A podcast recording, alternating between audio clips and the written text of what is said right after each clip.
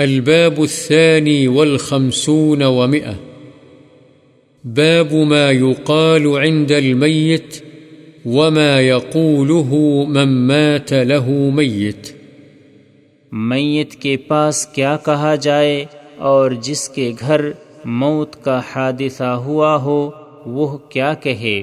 عن أم سلمة رضي الله عنها قالت قال رسول الله صلى الله عليه وسلم إذا حضرتم المريض أو الميت فقولوا خيرا، فإن الملائكة يؤمنون على ما تقولون. قالت، فلما مات أبو سلمة أتيت النبي صلى الله عليه وسلم فقلت يا رسول الله، إن أبا سلمة قد مات. قال، قولي، اللهم اغفر لي وله وأعقبني منه عقبى حسنة. فقلت، فأعقبني الله من هو خير لي منه، محمدا صلى الله عليه وسلم.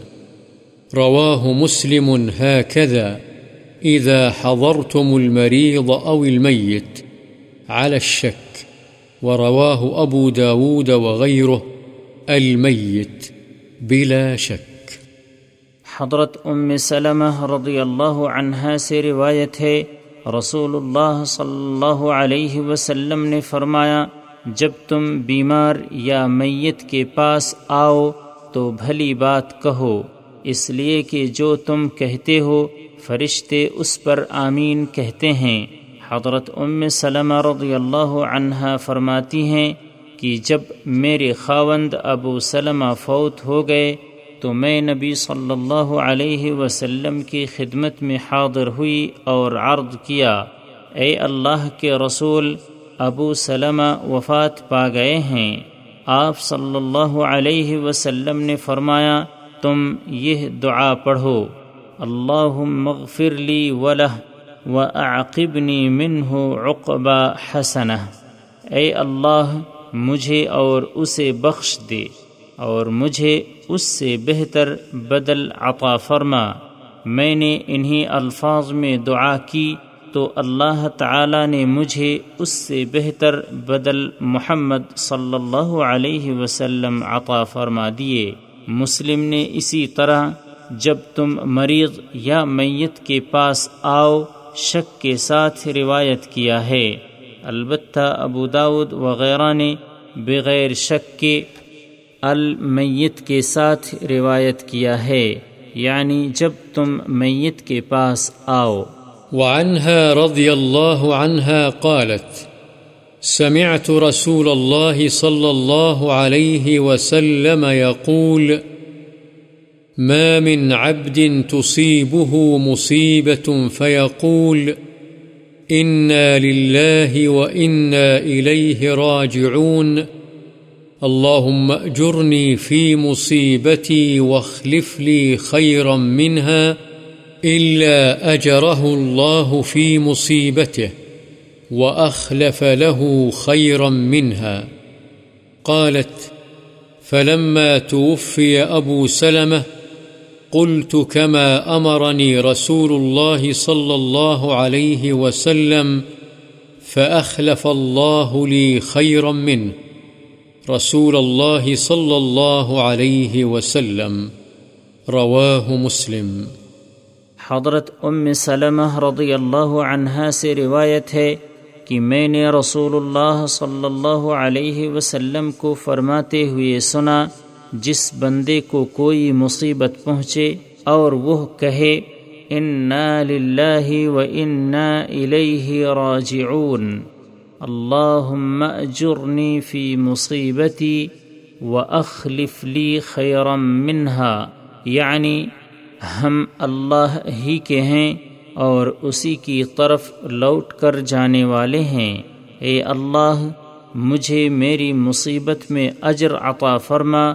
اور اس کی جگہ بہتر بدل عطا فرما تو اللہ تعالی اسے اس کی مصیبت میں اجر عطا کرتا اور اس کی جگہ اسے بہتر جانشین عطا فرماتا ہے۔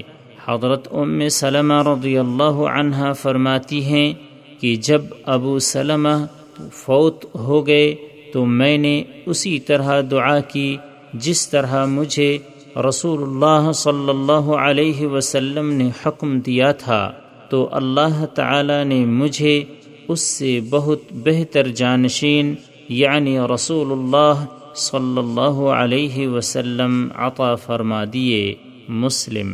وعن ابی موسى رضی اللہ عنہ أن رسول الله صلى الله عليه وسلم قال إذا مات ولد العبد قال الله تعالى لملائكته، قبضتم ولد عبدي، فيقولون نعم، فيقول قبضتم ثمرة فؤاده، فيقولون نعم، فيقول فماذا قال عبدي؟ فيقولون حمدك واسترجع، فيقول الله تعالى ابنوا لعبدي بيتا في الجنة وسموه بيت الحمد۔ رواه الترمذي وقال حديث حسن۔ حضرت ابو موسیٰ رضی اللہ عنہ سے روایت ہے، رسول اللہ صلی اللہ علیہ وسلم نے فرمایا، جب بندے کا بچہ فوت ہو جاتا ہے تو اللہ تعالی اپنے فرشتوں سے فرماتا ہے تم نے میرے بندے کے بچے کی روح قبض کر لی۔ وہ کہتے ہیں ہاں اللہ تعالی پھر فرماتا ہے، تم نے اس کے دل کا پھل لے لیا۔ وہ کہتے ہیں ہاں تو اللہ تعالی فرماتا ہے، تب میرے بندے نے کیا کہا؟